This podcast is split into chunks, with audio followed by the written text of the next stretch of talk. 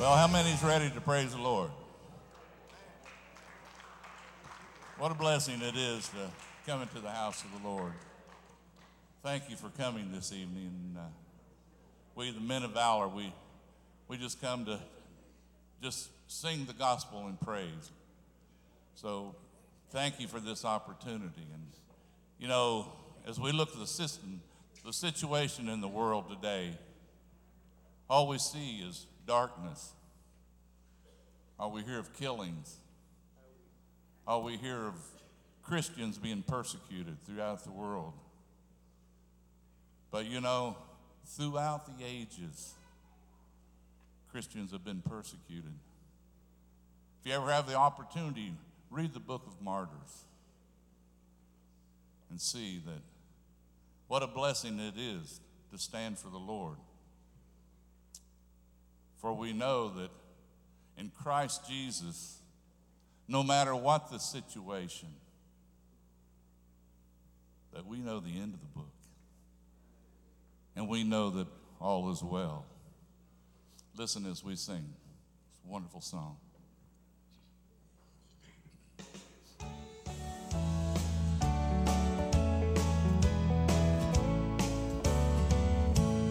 We've experienced the shepherd as he led us to the meadow, standing by still waters, all is well. We've been rescued by the Savior as he brought us through the danger, safely in his keeping, all is well.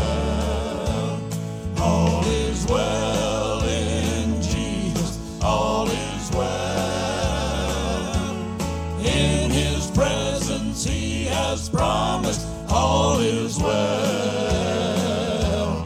We have overcome through the Holy Son. All is well in Jesus, all is well. He's the master of creation.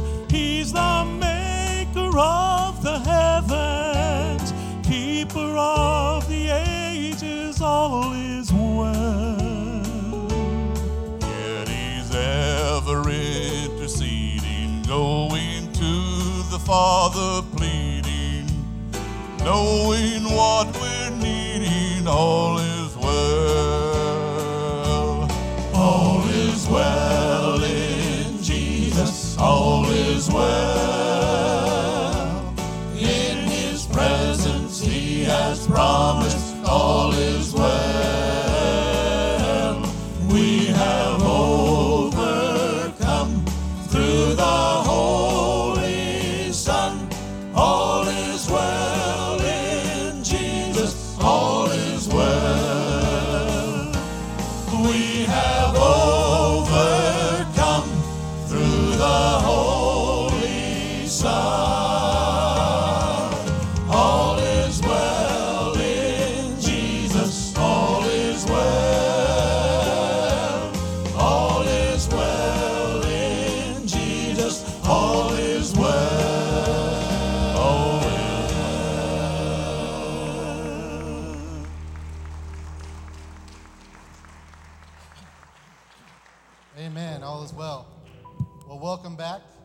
Service here at Stratford Heights.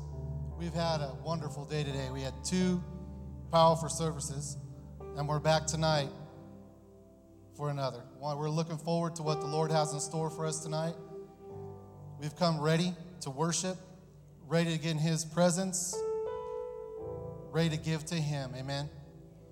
So if you're ready, let's get out in the aisles tonight, shake hands, welcome each other to church.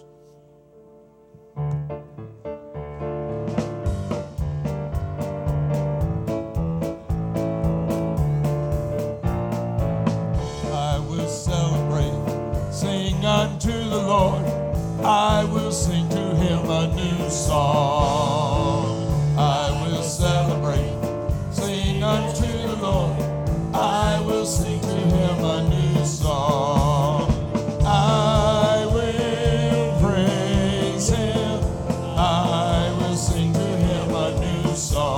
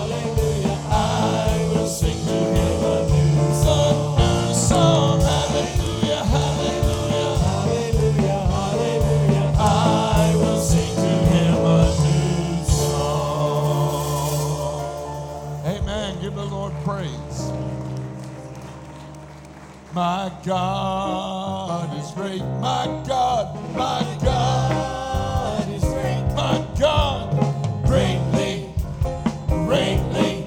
My God is great. My God is great. My God is great. You're great, Lord, greatly, yeah, greatly. My God is great. Praise Him now.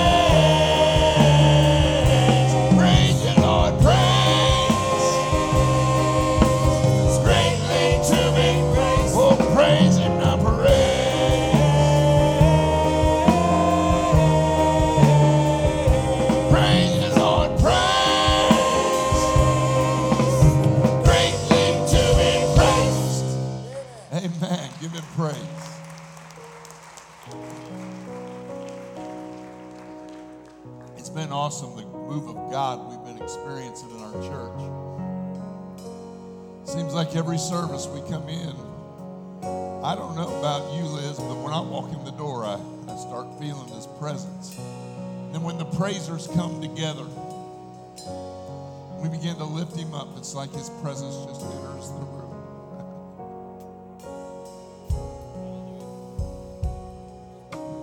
And I don't only sense, but I know. Ever since I've been a little boy,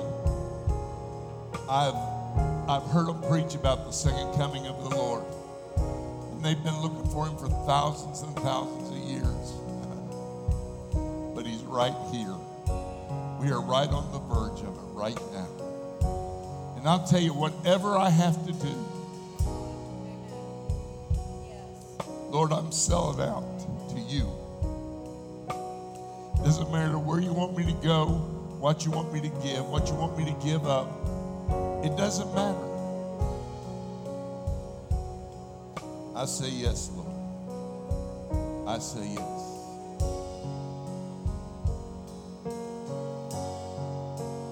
I say yes, Lord. I say yes to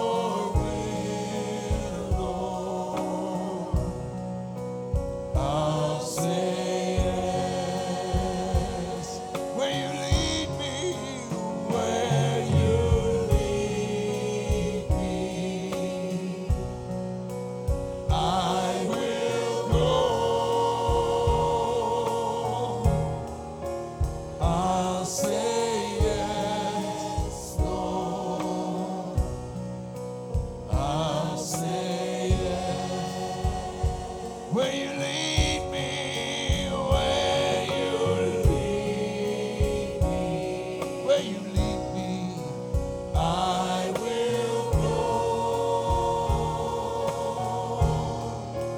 I'll say yes, Lord.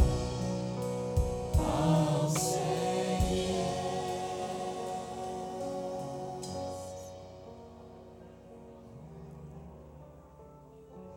Reach out and touch the Lord as he goes by. You'll find he's not too busy to answer your cry. He's passing by this moment.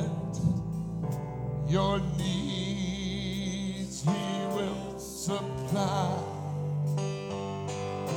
Reach out and touch the Lord as he goes by. Oh, now reach out and touch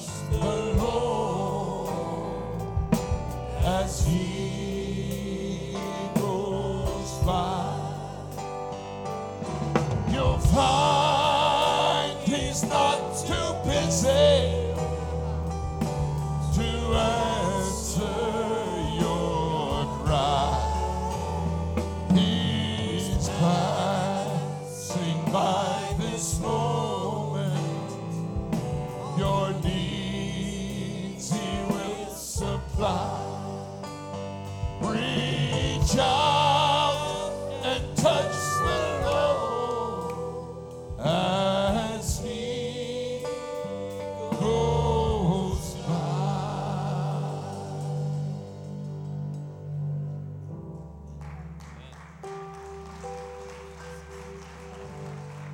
Amen. You may be seated. It's a wonderful thing that happens when people come forward to pray. I get such a sense as we pray for one person after another, you feel the needs that are in their life. It's a spiritual thing. And it's amazing to see God move in so many different needs. That when you see somebody come forward, or when you pray, it's an act of faith. You believe. You know what God asks of you. The Bible talks about asking him in faith. And when we ask, God moves and does a wonderful thing. Obedience and trust is beautiful.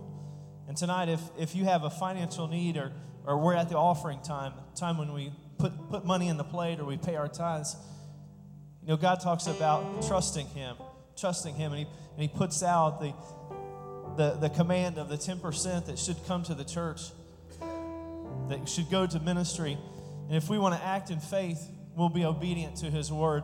He wants to bless us. He wants to take care of you. He wants to minister to you financially.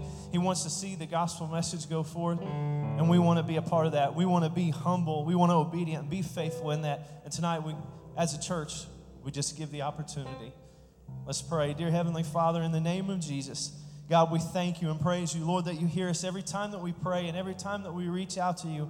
God, tonight, Lord, in faith and obedience, God, as your word commands, Lord, we do an act of faith, an act of trust, and we give from our hearts, we give from our wallets tonight, because we know that you're not only are you going to heal people, not only are you going to put back marriages together, but God, we believe that you're the God over our finances, the very thing that supplies our life, maybe puts a roof over our head, our job.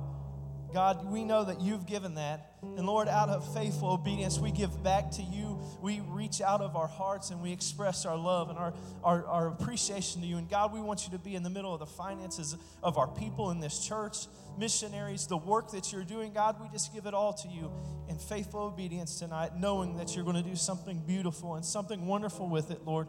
We praise you and we honor you. In Jesus' mighty name, amen. Pastor Ray was speaking today from the book of Hebrews, and he spoke about how the writer wrote to encourage the people, to inform the people that Jesus is Lord. And I thought it was amazing when you step back into history and you see these three Hebrew children named Shadrach, Meshach, and Abednego. And because they would not bow down to King Nebuchadnezzar, they were cast into a lake of fire, into a furnace of fire. But when they looked into that furnace, there was four standing there. And Shadrach, Meshach, and Abednego, they passed through the fire. Listen to us as we sing, "Through the Fire."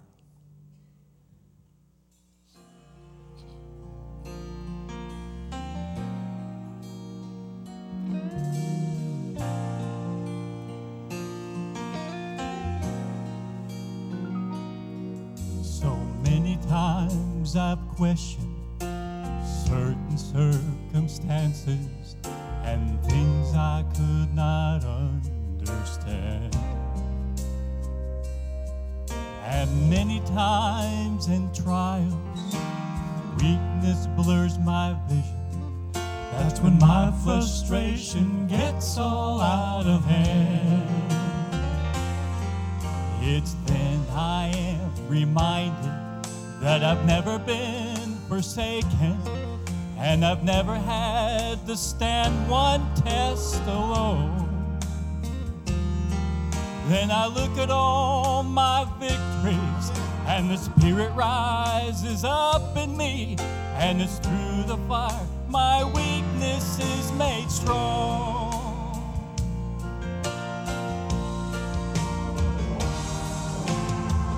He never promised that the cross would not get heavy and the hill would not be hard to climb. He never offered our victories without fighting, but he said help would always come in time. So just remember when you're standing in the valley of decision and the adversary says give in, just hold on, my Lord will show up and he will take you through the fire again. I know that in myself that I would surely pay, trust the mighty hand of God, he'll shield the flames again and again. He never promised that the cross would not get heavy and the hill would not be hard to climb. He never offered our fighting, but he said help would always come in time. So just remember when you're standing in the valley of decision and the adversary says get in, just hold on, my Lord will show up and fire again. Just hold on, my Lord will show up and he will take you through the fire again. Hold on.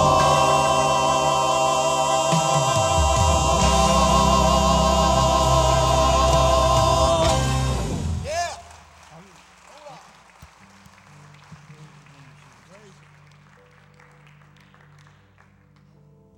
Well, amen. Wow. Thank you, men of valor. Thank you tonight for ministering. One more time. Help me thank these guys.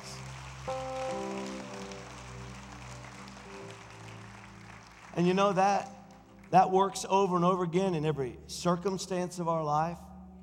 No matter where we are or what we're going through, it can be the water, it can be the fire, it can be a mountain, it can be a valley. Whatever it is, we've got to trust and know that God is going to see us all the way through. God is always going to be there for you. You know, in an hour and a day like we're living now, you know, it's right for us to continually encourage one another, to understand and to have faith and to have confidence in God who will not fail. You know, we're living in what we understand and know to be perilous times. The Bible says it's the last days. And you hear it a lot from this pulpit, and you should. Amen. But it's all also correct and right for us. The reason that you hear it so much and the reason we focus a lot on encouragement is because we're living in times such as we've never had before. We're living in times when you've got to keep the focus and you've got to keep on track. You've got to keep your eyes on the prize. You've got to stay focused. Because I'm telling you, the Bible says, he that endures to the end, the same shall be saved. And the enemy would love to get you to fight. He'd love to get you to get in the scrap of it all. He'd love for you to start trying to fight the enemy on your own. He'd love for you to do that because he knows he's no match and you're no match. You're no match for the circumstances that would threaten to destroy and to take you down. But you know, tonight, what they said, through the fire, through the circumstances. The Bible says in Isaiah, when you feel like the rivers and the waters would overflow you, they won't. And when you go through that fire, it will not burn you. You may have to go through it. You may have to walk in it. Those guys didn't get delivered from the furnace. They had to walk through it. How many have ever had to walk through a trial? I've had to walk through them. But I have found that he is there. And he is never, I can say this with a clear heart, standing here before you in this pulpit tonight. I can tell you, Audrey, he has never, ever failed me. He's never forsaken me. He has always come through for me. I don't know what your testimony is, but I know I'm surrounded by a bunch of folks who can say the same thing. He has never one time ever failed me, not one time in my journey. I have found him to be there when I've needed him, when I've had to call on him, when I have been in times when I didn't see the light in front of me. The Lord still led me through it, and I found myself on the other side. Amen? I believe it. Somebody needed to hear that tonight. And I'm telling you, they couldn't have picked any better of a song for our ministry. And I'd like you to stand for the reading of God's Word and turn with me to Jonah chapter 1, verses 1 through 3. I'm going to open up with the very first part of the story of Jonah. And in talking about Jonah tonight, now you may have heard this since you were a little kid, but listen to the message that the Lord has given tonight for this church, because there are many different ways that you can run from God. There are many different ways that we find ourselves separated from him. It can be at times just his very presence, just getting away from his presence and then becoming cold and indifferent, allowing the enemy to mess with our minds. It can be disobedience. It can be many different things. It can be that times that we're even watching those we love go through it. And we have to have the patience and the endurance to pray and to hold on to the hope and the promises of God while they endure. How many of you ever had to watch a loved one go through the fire? Reading in Jonah chapter 1, listen to what the word says tonight. Now the word of the Lord. Uh-oh. That right there is plenty. The word of the Lord came unto Jonah the son of Amittai, saying, Arise, go to Nineveh, that great city, and cry against it, for their wickedness is come up before me. But Jonah rose up to flee unto Tarshish from the presence of the Lord and went down to Joppa. And he found a ship going to Tarshish. So he paid the fare thereof and went down into it to go with them unto Tarshish from the presence of the Lord. Father, we ask you to touch tonight, to minister to us, speak to us by your Holy Spirit. Lord, all we desire in the whole world is to just stay in tune, to stay close to you. I pray that you will touch and minister through your word tonight. Let the power and the presence of God truly touch our hearts and draw us deeper into relationship and intimacy with you. In Jesus' name, amen. You may be seated. The story of Jonah and the whale, you know, has been debated in theological circles. A lot of folks have even said it was just a parable. It was a myth. It was just a story to get things rolling. But we know better than that, and I want you to understand that Jesus authenticated that story. If you go to Matthew chapter 12 and verse 39, it says, Jesus saying, "There shall no sign be given to it, but the sign of the prophet Jonas. For as Jonas was 3 days and 3 nights in the whale's belly, so shall the Son of Man be 3 days and 3 nights in the heart of the earth." So we know that it wasn't a myth and it wasn't a made-up story. It literally was true that God prepared a fish, a whale, and put it there right in the middle of that ocean, right where it needed to be. Now, you can look at the story positively or negatively. I tend to be someone who looks for the glass to be half full. And when I look at this story and I read about Jonah, I see the love of God. I see the power of God at work in his life. Jonah had chosen to disobey and to run the opposite direction from God. He wanted to get away from the presence of the Lord. He didn't want to fulfill what was happening. And I've known people in my own life, and there have been times in my life when I was young and trying to find my way in this journey with Christ. There were times I didn't necessarily make the right choices and decisions. You and I would probably have stories of where we have learned through disobedience, you know, that it's always better to obey than it is to disobey. That really, honestly, it costs more in the end to disobey than it ever does to obey the Lord. God called Jonah to go to Nineveh. Nineveh was a great metropolis, a big city full of about 500,000 people. They were absolutely wicked in every way. They were doing everything under the sun. I believe they'd built a casino or something had gone up. I don't know. Maybe it was called the Miami Valley Gaming. I don't know. But it was a wicked city. It was, according to Nahum in chapter 3 of Jonah verses 1, it said Nahum called it the bloody city, full of lies and robbery. Jonah was called upon to go and to cry against that city. And he was called to do something to follow the will of the Lord and the work of the Lord in his life. God was wanting to do something with Jonah. But what I find interesting in that third verse there in Jonah chapter 1 is that it says that he left and went down into go into Tarshish to run from the presence of the Lord. He really had gotten to a place where he didn't want to do what God wanted him to do.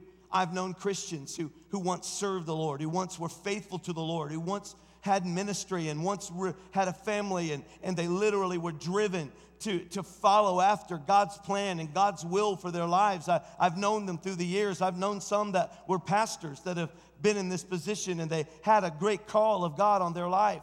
And they have literally had gotten to a place where the disobedience and that desire to do their own thing and to make their own decisions and to go their own path and to live their own life had caused them to literally move in the direction away from the presence of God. Let me tell you what happens when we get disobedient to God. It starts with a slow fade of getting away from the presence of the Lord. It starts with cold and indifference. If you ever don't want to be here, if you ever don't want to be in church and you don't want to be in the presence of God, you no longer want to listen to your worship music, you don't really have time to get into the Word at your house and read the words of the Lord. We spoke this morning of the power that is in the spoken Word of God. It is Jesus Himself made flesh, holding it in our very hands, the very Savior of the world, paralleled together with these words, infallible and inerrant from the Word of God, inspired by the Holy Spirit. And when you no longer have a desire and you no longer want to get in there and discover that, and it doesn't touch you like it used to, and you become cold, and you seem to watch a fade happening where you don't really find yourself hungry, thirsty for the presence of the Lord anymore, then that is a time when you need to start really calculating and worrying about your own standing and your own obedience with the Lord, your stand with God. The mere fact of disobedience has always centered on a slow fade that comes in someone's life. I've watched it over and over and over again. It starts with just a lack of desire, a lack of just wanting to be around God's people, wanting to be in His Word, and most of all, wanting to be in His presence. Jonah really wasn't fighting necessarily in this against Jonah or against Nineveh. He came up with reasons that he was jealous and angry. He had a bad attitude. We know the story. But really, when you look at it, it all started back there in chapter 1, verse 3, when it said that he just wanted to get away from the presence of the Lord. It's hard for us. It's right for us to evaluate and analyze that daily time, that quiet time, and meditative time with the Lord. Don't let that be sacrificed. Don't let too much of the earth and the world and the worldliness around you start to enamor that and make it cumbersome for you and make it something you can't do. Let God have His way in your life and keep that presence. I have found that I can come into the office or I can be in my house and I can tell when I need to get in the presence of the Lord. I can just tell. There's like a meter down inside my own spirit when I know that I need to get in with the Lord. We need to meditate on His Word. We need to eat. The Bible says it's fatness and marrow to your bones. It's right for us to get to the place where we're feeding our soul constantly. We need to understand that when we're not feeding it, it is not standing still. There is no such thing as standing still with God. There's no such thing. I've not met a person yet who can just stand still in God. We absolutely are either growing in Him or we're digressing in Him. You're fighting spiritual warfare, the flesh against the Spirit. And when the Spirit is not being fed, then that means the flesh is taking over. When the soul of man is not being fed, when you're not taking in nourishment to your spirit man, you're literally at the same time, that means your flesh is eating up like a poison. We talked this morning, like a poison, it begins to just take over. There's no in the middle. There's no place where both the spirit and the flesh just kind of rest there together and coincide together. They are constantly at war with one another. That's why it's right for us to continue. You know, I think about the fact that, you know, I got to go to a gas station tonight after church. My light is on, and it was on when I left my house. So now I'm really worried. I might need to get Richard to follow me over to the gas station. But you know, gas stations are necessary. We don't necessarily like them. We don't necessarily aspire to them. We don't necessarily, think about them morning, noon, and night. And we don't just go through an entourage of different gas stations and pick the prettiest and nicest one we want. We usually just take the one that's closest to wherever we're driving. It's a necessity that we fill up with that gas. And it is something that you and I don't have to think about. We don't really have to pick it all out and figure it all out. We just need to understand and know every single day we got to make sure there's gasoline in our tank. It's the same with the Word of God and the presence of God and prayer life. You can pray anywhere, on the job, walking. You can pray down the hallways of your school. You can pray anywhere, any place. You don't need a perfect little setup. You don't need a perfect little chapel. You don't have to have everything all rosy and everything perfect. You just got to find you a spot somewhere where you can cry out to Him and you can get that filling that you need. We need to learn to walk and pray, watch and pray, move in the power and the presence of prayer, and let that fill us up, because I'm telling you, we're seeing here what happens when we get away from it. Jonah rose up to flee from the presence of the Lord. God had called him to go east, and he went west. He went complete opposite direction of God. He was in a dangerous spot. He actually was not just mad about Nineveh. It had nothing really to do with Nineveh. It was a spiritual issue. It was a spiritual issue in his heart. He was literally disobeying, rebelling against God. Jonah, someone that God would call, someone that God had an assignment for. And we've got to be careful in our own hearts and lives to stay in that place where we will not get a rebellious spirit. He lost his sense of direction. He lost his sense of direction. He wasn't really bound for any place. He just went down.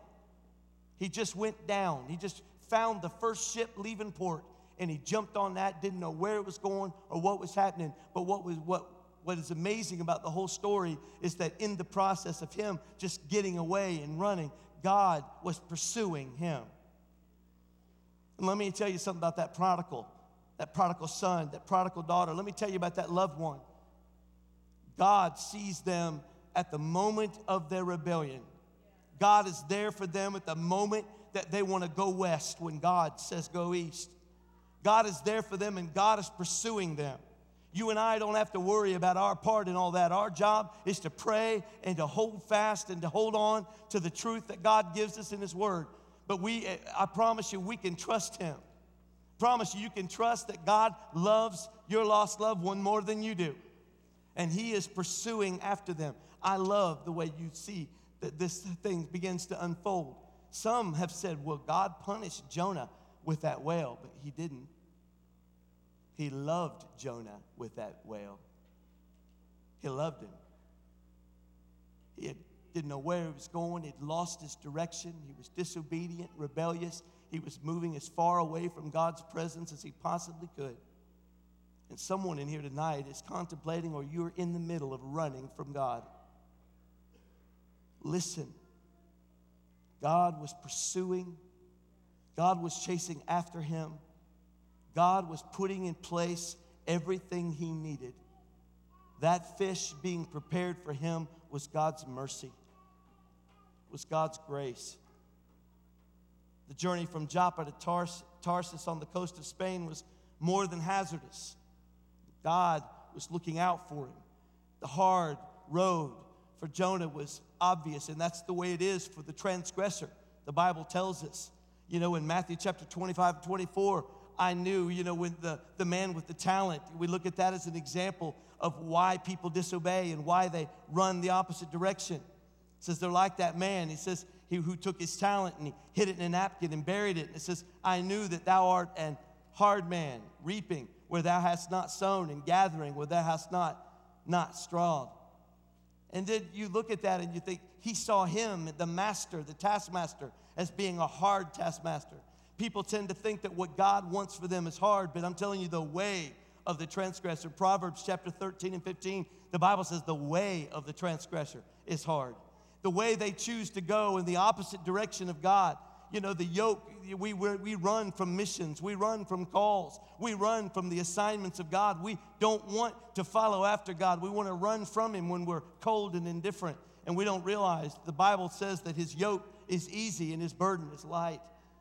He doesn't want to overcome you. He doesn't want to weigh you down. He's not looking. I'm telling you, when I remember when I got the calling on my own life, I remember how I felt. I was chasing after God and wanted His presence, but I didn't want to have to do anything. I didn't want the ministry to be the thing that He was calling me to. I didn't think I could do it. I felt, that I was inadequate, felt unworthy to do it. And over again, I'd tell Him, no, I can't do this. This is not in me to do this. I looked for every possible way out.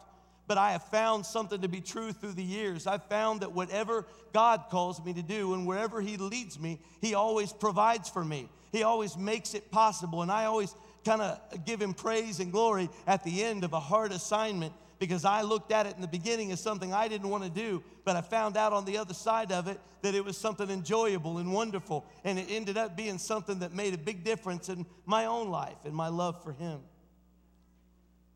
We don't want to be the kind of folks that turn an ear and a heart away from God, but we want to turn to him.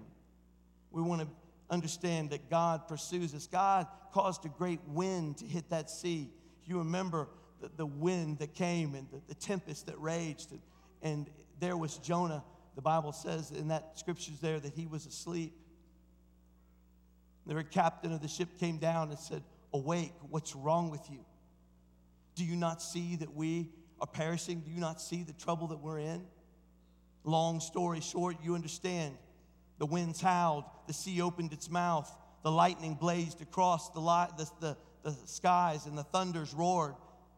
And there was Jonah facing the very judgment of God, the runaway prophet, the runaway child. And yet in all of that, we see that that was God's tender mercy and love, his care reaching out for him. The Bible says the winds and the waves, they obey him. The tempest was part of God's plan. God began to blow those north winds to bring this disturbance to that sea. He was looking to do something in his life. God will bring the hardships and the trials to those who are in disobedience. And as I said, it's hard to go through, especially when you look at it in the beginning. I've gone through difficulties and trials in my own life in times of fire, times of floods, times of trials, times of tribulations, and I have seen over and over again that in it, it's not always easy, it's not never very attractive, it's not something you desire, but I've found that when I get there and I get through it, and on the other side of it, I have found that God always provides with me a lesson learned and a work inside me that changes me from inside out. The Bible's clear to let us know that when anything comes our way, it must first pass through his hands. And we know that he always has the power. God's very power is present at all times to help us and to stop it when it's necessary. And sometimes it's right for us to understand that we find ourselves in trials and troubles that others have brought into our lives because of their disobedience, that we have to suffer, that we got to go through times. And that's when the patience, and that's when the understanding, and that's when we've got to hold fast to the Lord and to his work and his promises in our lives as never before.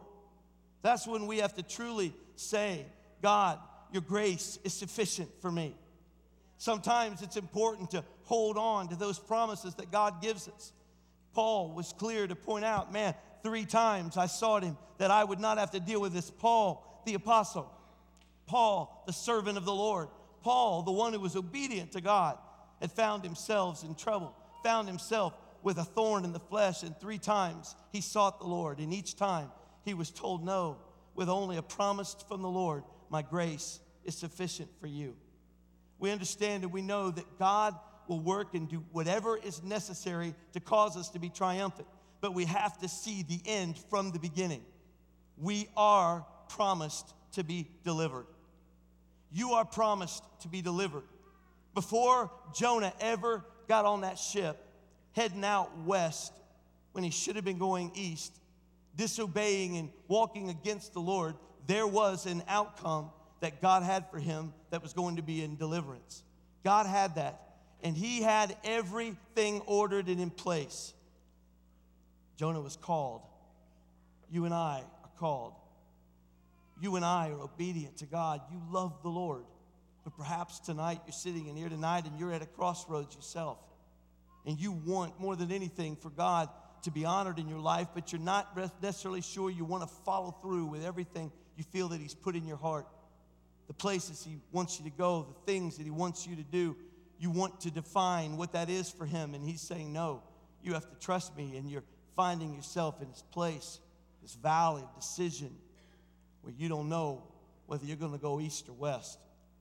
The Lord is calling out to us to trust him in the midst of every decision, in the midst of every trial, in the midst of every hardship in our lives. He wants us to be a people that our eyes are open to him. He absolutely has it all in hand for us. And God will not ever leave you to flee and never pursue you. He will always be after you and always look for you. He is married, the Bible says, to the backslider. He looks for those who find themselves slipping along the way and drifting into that disobedience. He looks for us. But it's right for us tonight to understand that Jonah was never out of God's sight, not for 1 minute. And neither are you. You're not out of God's sight. The enemy would try to deceive you. He would try to bring discouragement and trial that would cause you to want to give up. But understand, God always knows where you are. That's what you hold on to. You hold on to His truth, His promises, and you get through them every time. And when God calls you to something, it's our right and it's our job to be disobedient to that, to not get into the place where we can get confused and lose our way. The journey away from God is a downward journey. The journey away from His presence is one that causes us to be weak, causes us to be famished. We literally move away from the things that cause us to be in the safe arms of God's presence. When I find myself dealing with issues and trials, I suddenly understand and know, man, I've got to find a place to get away with Him. I've got to find those places in my life where I can trust and know that the Lord is going to give me the strength I need, the power that I need to overcome, even in the times when I am tempted to walk away, the times when I'm tempted to throw in the towel. It's dark sometimes. Isaiah said, what do you do when you have obeyed the Lord and you've literally found yourself in a dark place where there is no voice? He says, I will trust in the name of the Lord and I will lean hard upon Him. The promises of God. Trust in His name and I will lean hard upon Him. The Lord brought that fish, and that fish was prepared and ready to swallow up Jonah with no intention of destroying him. God has not brought any trials, any troubles, any tempestuous storms in your life to destroy you. You will not be destroyed. You will not be harmed. God will bring you out, and God will bring you over, and God's going to be the one that is going to get the victory, and you're going to have your testimony that God has brought, once again, you out of the trial and the trouble in your life. It says in Jonah chapter 1 and verse 17, it says, now the Lord had prepared a great fish to swallow up Jonah, but it was not meant to hurt him. It was never meant. Now, I believe it probably did bleach him real good after 3 days. And when he got spit up out of that thing, he was, he probably was a sight to see. And sometimes we have lessons that we learn. But I've learned that in those times when we have what I would call, and I preached a message years ago about a prison experience, and that I used this as a prison experience. Much like when Daniel was thrown in the lion's den, and much like we've seen when Paul was thrown and Silas were thrown in the dungeon, we see here that Jonah was thrown into the midst of this prison, but for a good work that God was trying to do in his life. And we know the story. We know the story. Running from God doesn't bring the victory that we search out. It doesn't bring those things that we can testify about in the beginning. But if we'll trust in God's love for us, He will always pursue us till we find that place of submission again. You've got loved ones. You've got people that you are praying for, that you are believing for, that you want God to move in their life. You've held on and you've held fast and you've trusted through the storm. You've seen them go through it, or perhaps you are going through it yourself. You've gone through what you would describe as just one of those seasons in your life when it's been hard and it's been so tough for you, and you found yourself disillusioned at times and even feeling as if you don't think you can go another step. The Lord has promised that there is strength in our weakness. He's promised that there is always hope in the midst of every dark trial. And He gives you and I an answer for all of this tonight. An answer. Trust in the Lord with all of your heart. Even when it looks like, it feels like, there is no hope. Trust in the Lord. Trust in His name. Trust in His reputation. Trust in where He's been and what He's done. Trust in how He has been there for others that you know, family members. Testimonies sometimes get lost in the midst of our chaos and our confusion. We sometimes don't remember the good things that God has done in our life. We sometimes have a hard time recollecting and remembering when God has brought deliverance. And sometimes it just feels like it's so far away from us. But it's important tonight that we go back to His words, go back to His name, and when you've got nothing else, go back to who He is and what He's done. The only reason that over and over and over again in the Word, there were so many stories of miraculous events and wonderful things that were there to help us to see the greatness of God was not because God was on some ego trip where He just wanted to shed His fame abroad to the earth. It was there because there was going to be a day when you were hungry and God was going to supply for you. There was going to be a day when you were going through the waters and you needed Him to pull you to safety. There's going to be a time in your life when you're going through the fires, the trials of life, and the troubles, and you need to know that He's a God that when the fires are raging, He will pull you out and to pull you to safety.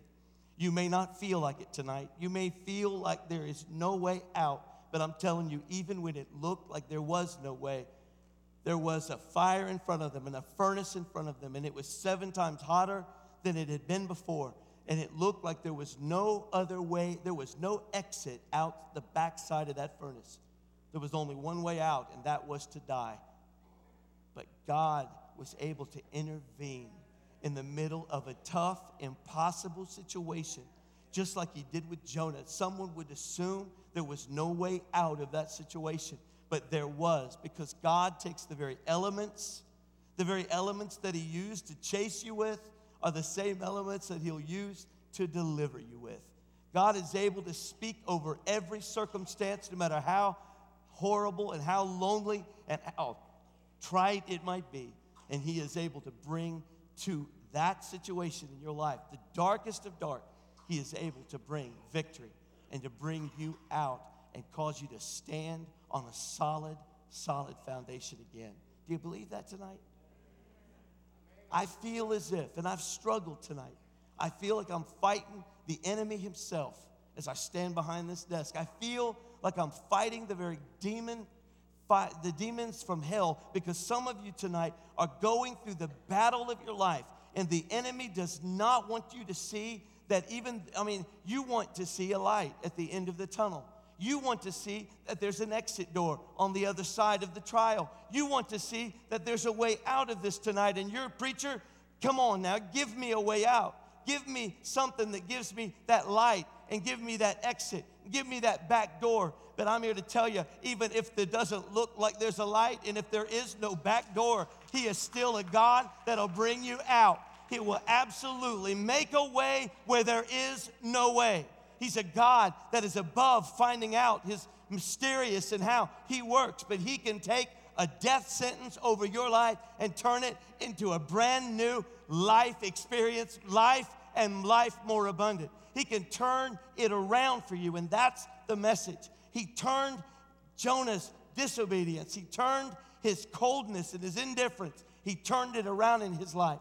And He is there as proof to you and I that even when you've been discouraged, even when you feel like you cannot get your own strength out of it, you can't shake yourself of the discouragement and perhaps the depression and the weakness that's come over your own spirit. It doesn't matter. God is pursuing you tonight, and He's saying, I will make a way for you to have the victory. I'll do it if I have to hide you in the middle of your trial. Sometimes He'll hide you in the very middle of your trial until He is able to bring you out. There was a moment in time when God said, now. And He vomited Jonah right back out. You may feel like that's, man, I feel the Lord when I say that. You may feel like the trial that you're in right now is nothing less than that kind of disgust and that kind of sickness, that you feel like your trial is going to have to vomit you out. But I'm telling you tonight, have confidence and trust in God that when He does bring you out, you may be bleached from the juices of it. You may feel like you have to close your eyes because it's been so dark and you're not used to the light. You may have to put your sunglasses on, but let me tell you this, you're going to walk out on the shore. You're going to walk away from that, and God's going to deliver you. You know why? Because you belong to Him. He is your God. He said, "Fear not, for I have redeemed thee. I have called thee by thy name. Thou art mine." That's His promise to you tonight. And it doesn't matter how dark. It doesn't matter how cold. It doesn't matter how disgusting. It doesn't matter how hurtful. It doesn't matter what it looks like on the inside or the outside. What's important is He God over your life? And if He is, then you are guaranteed that you will be brought out and be delivered. That is the promise of the Lord. And you need to hear that tonight, because it's time for the enemy to let go of his lie, his deception over you. He's tried to tell you God has forsaken you, but we know He said He'd never forsake us and never would He walk away from us. The devil wants you to think that God has turned His eyes away from you, but the Bible says that He watches over you, always to do His good work in you. He will complete the work inside you, and He won't stop until He's done. God doesn't do anything halfway. He won't bring you halfway out. He won't deliver you halfway. He's not a God that'll cause you to have half of a victory. He is a God of the victor's crown. He's a God of an absolute promise that you're going to come out. It may not look like it tonight. It may not feel like it tonight, but through the fire, you are going to come out. Thank you guys for helping me preach tonight. You're going to come out. You're going to come out. You're going to come out. Hallelujah. You're going to come out. It's dark. It's horrible. You don't even speak of it. But you're going to come out because you belong to Him. You belong to Him. And I'm telling you, this is much too. Vengeance is the Lord's. He will repay. You stand in the grace and the mercy and the loving arms of God, and watch God move. God will move. Every enemy will go down. Every enemy poised itself against you. Everything that has put itself against you to try to harm you and destroy you, God's going to take care of it. I'm telling you something tonight, the enemies are going to go down, and it is going to turn around for you. And I'm telling you that weeping may endure for the night, but joy comes in the morning. You have got the promise of the Lord over you, and I'm speaking into somebody who's getting that tonight. You have been weighed down, burdened down. You've been saddened down, depressed down, discouraged down. But right now, light is breaking through into the heart there that has been broken and saddened and hurt, and God is going to give you hope tonight. You're walking out of this place. You're walking out of this place tonight, and you're going to feel like a brand new person. God's going to give you joy back in your step, a spring back in your step. Joy is coming back. It's going to be unspeakable and full of glory. Peace is going to surround your mind that you can't even explain. You won't be able to tell anybody. As a matter of fact, laughter is coming back into your spirit. You're absolutely going to feel love, and you're going to feel the power of God once again working. And someone will say, "Well, has your circumstance changed?" And you're going to say, "No, not yet." Turn to somebody and say, "Not yet. Not yet." But you mark the words of this preacher who has fought. Gary, I don't know when it's been harder for me to preach. Anybody who knows the Spirit of the Lord, you know exactly what I'm talking about. I have fought a devil in my face. But thank you, Lord, that you have pushed through that. You have pushed through that. I have fought an enemy from the moment I walked in this house, because the devil wants you to give up, throw it away, walk away from it. He wants you to give in.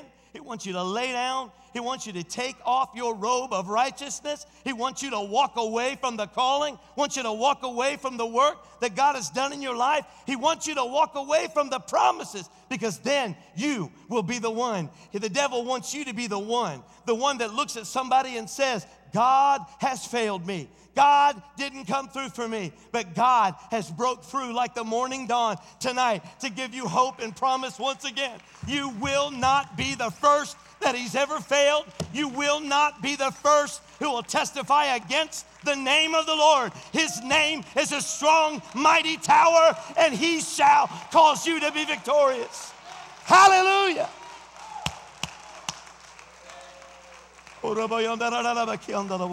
Stand with me tonight.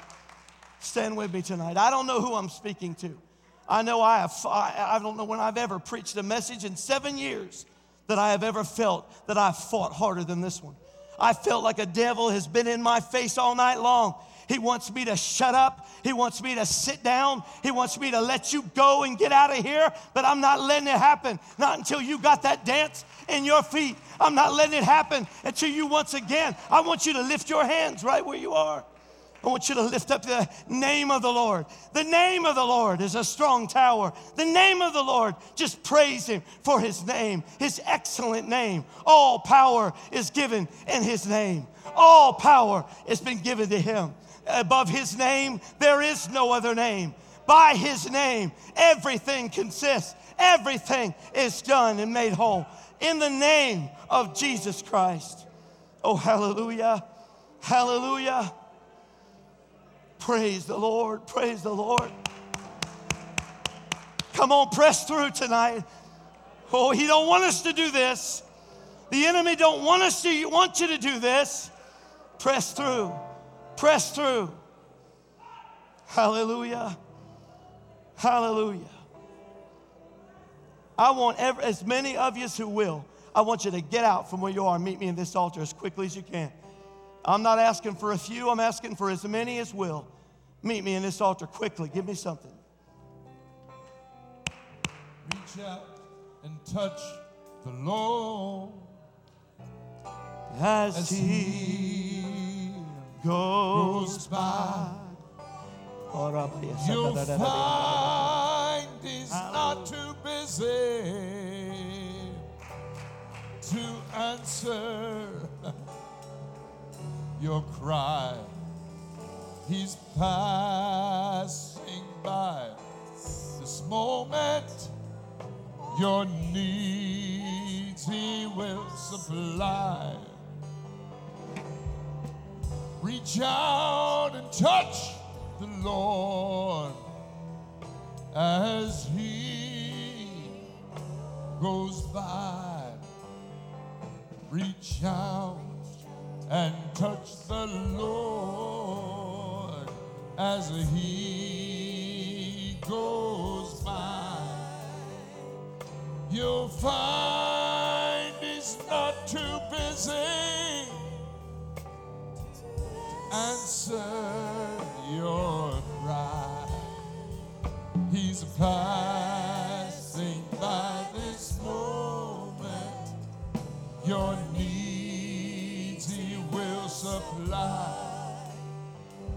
Reach out and touch the Lord as he goes by. Well, reach out and touch the Lord as he goes by. You'll find he's not too busy to answer your cry. He's passing by this moment. Your needs he will supply.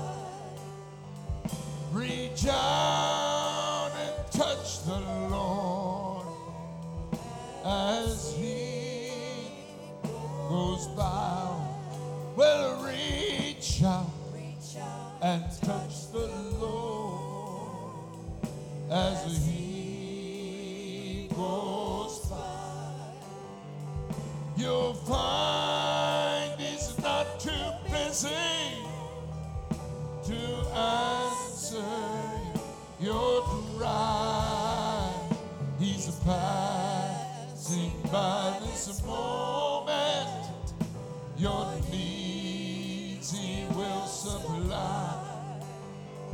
Reach out and touch the Lord as he goes by.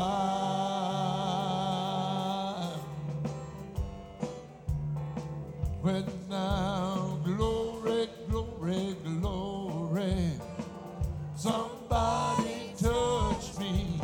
Glory, glory, glory, somebody touch me. Glory, glory, glory. I want you to do something right now. You don't know, but who's standing right around you needs God to bring a deliverance or a touch in their life. Would you get in like groups to 3 to 4 to 5, standing right there? Find as many of you, any of them as you can. Look at them square in the face. You don't have to say anything. I just want you to begin to intercede and to pray for those around you in a circle where you are. Just get in little groups there and let God use you to pray for one another. I want our ministers, if you would, to get around and start praying for people you feel led to pray for. But pray for your brothers and your sisters right now. I believe in God to do a wonderful work right now through your prayer. In the name of Jesus. Glory, glory, glory. Somebody touch me now. Glory, glory, glory. Somebody touched me. Glory, glory, glory. Somebody touched me. Must have been the hand of the Lord. Glory, glory, glory. Somebody touched me.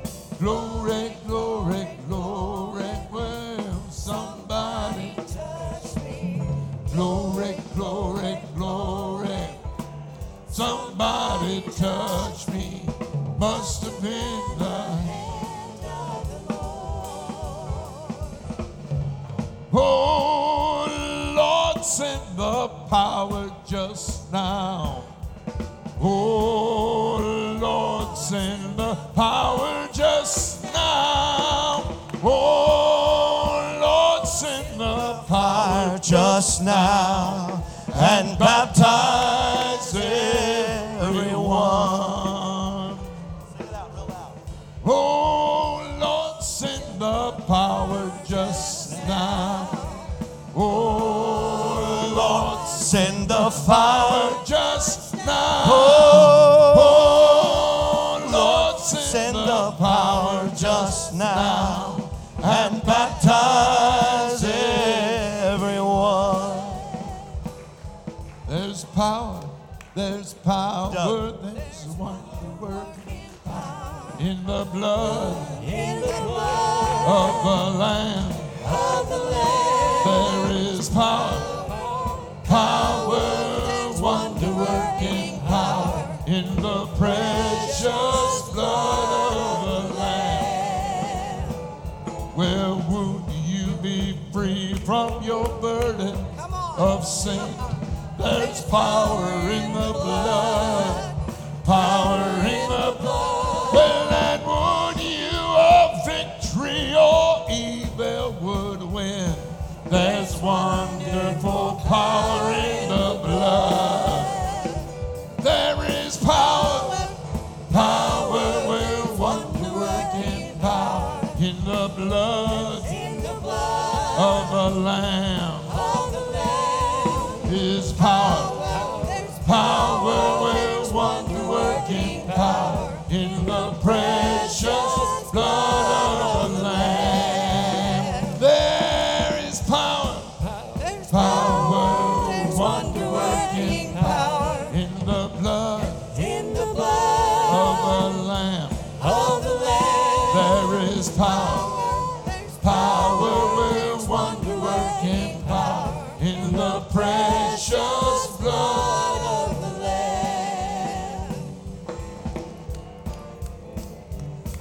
Well, I heard an old story, how the Savior came from glory, how he gave his life on Calvary to save a wretch like me.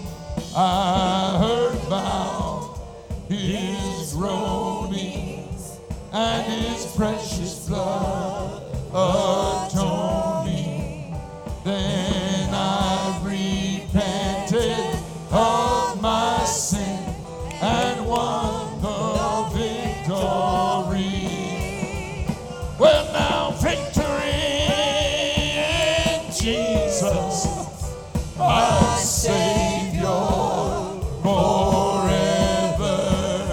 He sought me and he bought me with his redeeming love. He loved the air, I knew him, and all my love is to him.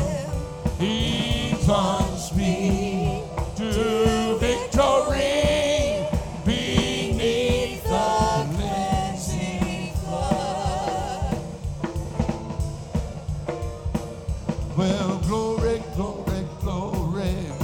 Somebody touched me. Well, glory, glory, glory.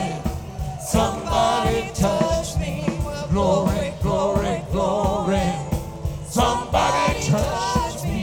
Must have been the hand of the Lord. Well, while I was praying, somebody touched me. Well, while I was praying, somebody touched me.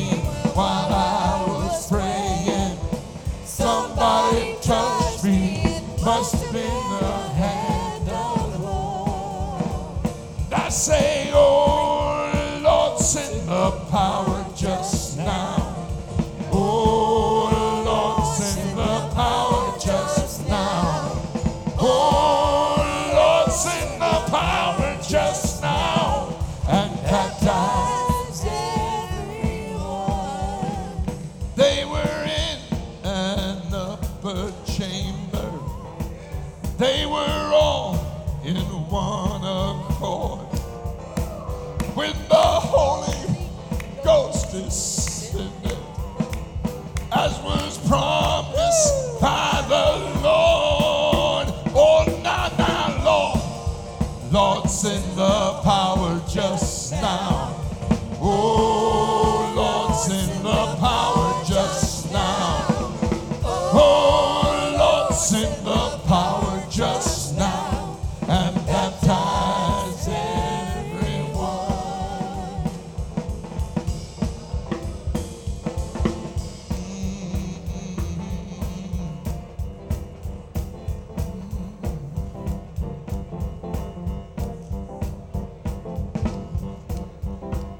Lord, I need you every hour. I need you every day. Lord, I need you every hour. Come on. Lord, I need you every day.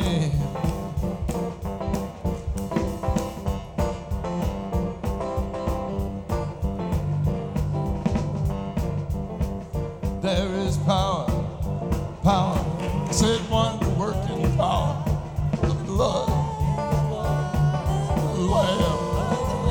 There is power, power. One working power in the precious blood of the Lamb. Send down your power, Lord. Send down your power.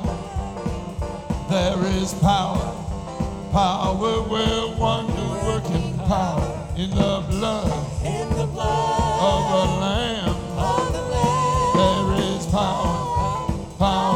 We're wonder working power in the precious Precious blood of the Lamb.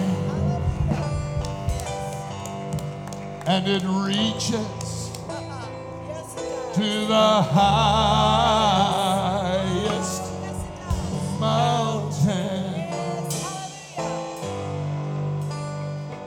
and its thrones to the lowest valley. Talking about the blood. Sing it out. That gives me strength from day.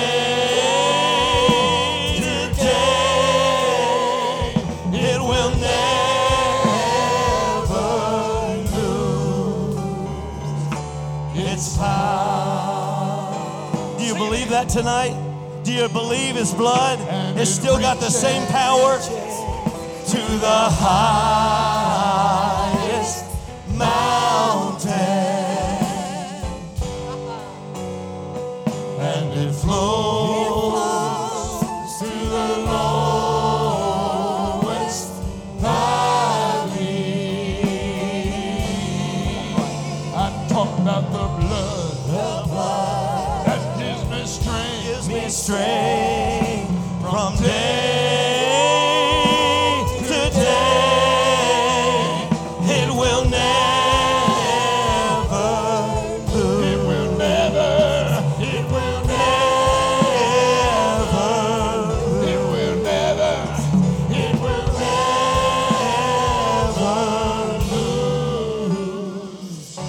its power. Brian? I feel led to do this. Absolutely. Yes. You have trusted in God. You have stood against the odds. Yes. You have the same temptations. You have the same enemy that hates you just like he does every other young man in your age group, every other man who's older than you. You have fought against that, and you have stood your ground. God is honoring your faith tonight in Him. You are anointed. You are going to find yourself influential, and God has an anointing on you that He's going to use. And lift whatever arm you can right now. And I want God to touch you from the and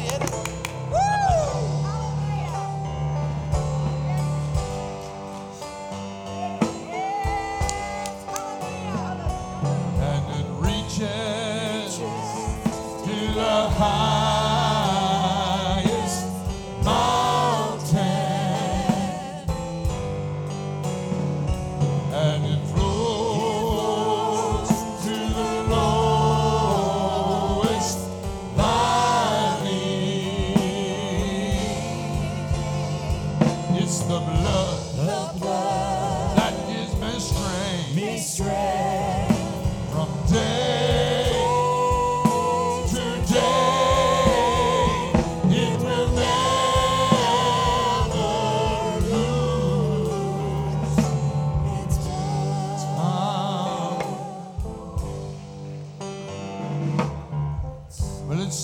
It soothes my doubt, and it calms all my fears. That same blood, it drives all my fears.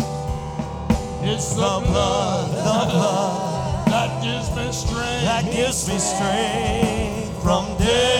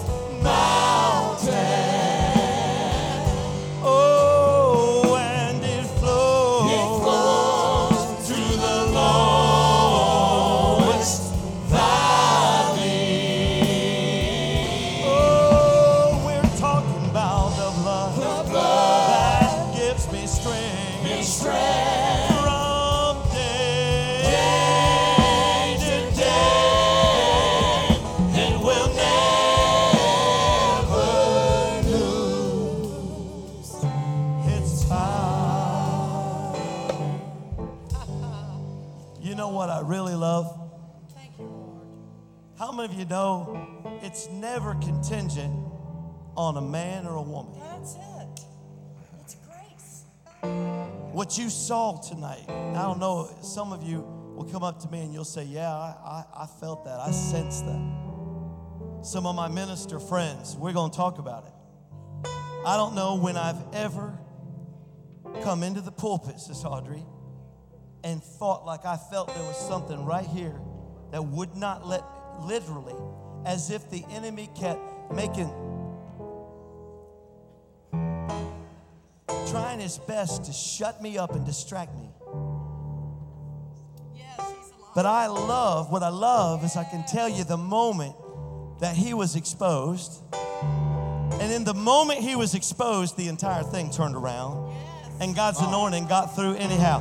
God will always get you through. Because he just now brought it to my attention that you literally saw in the pulpit tonight what's been happening in your life. The enemy has tried to shut up the work of God. It's tried to silence the promises of God. Trying to confuse the message of God. Hear it tonight. That just like he showed you in this altar, God is going to come barreling through your circumstances, and he is going to turn it around. He's going to turn it around. And I praise him. Would you just lift your hands and praise him all over this place tonight? Thank you. Hallelujah. Thank you, Lord. Praise your name. Thank you, Lord. We honor you. We bless you.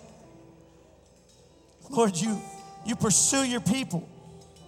You pursue your people. And God, you want us to know you understand. You understand the discouragement that your people has been through. You understand, Lord, that feeling of silence, disillusion. You understand it. And you know exactly where it comes from. And you have already got the victory, already preparing the victory for your people, even as we speak and pray tonight. We give you honor, we give you praise, and we thank you. There will be a testimony of God's delivering power for impossible situations from this service tonight. What the enemy thought he would fight and he would disregard as nothing, disqualify. He has now got to eat his entire plan and eat his words. He loses tonight, and you are going to be the winner. Amen. God bless you tonight. God bless you. Church is never dismissed here at Stratford Heights. The church is just leaving the building. God bless you.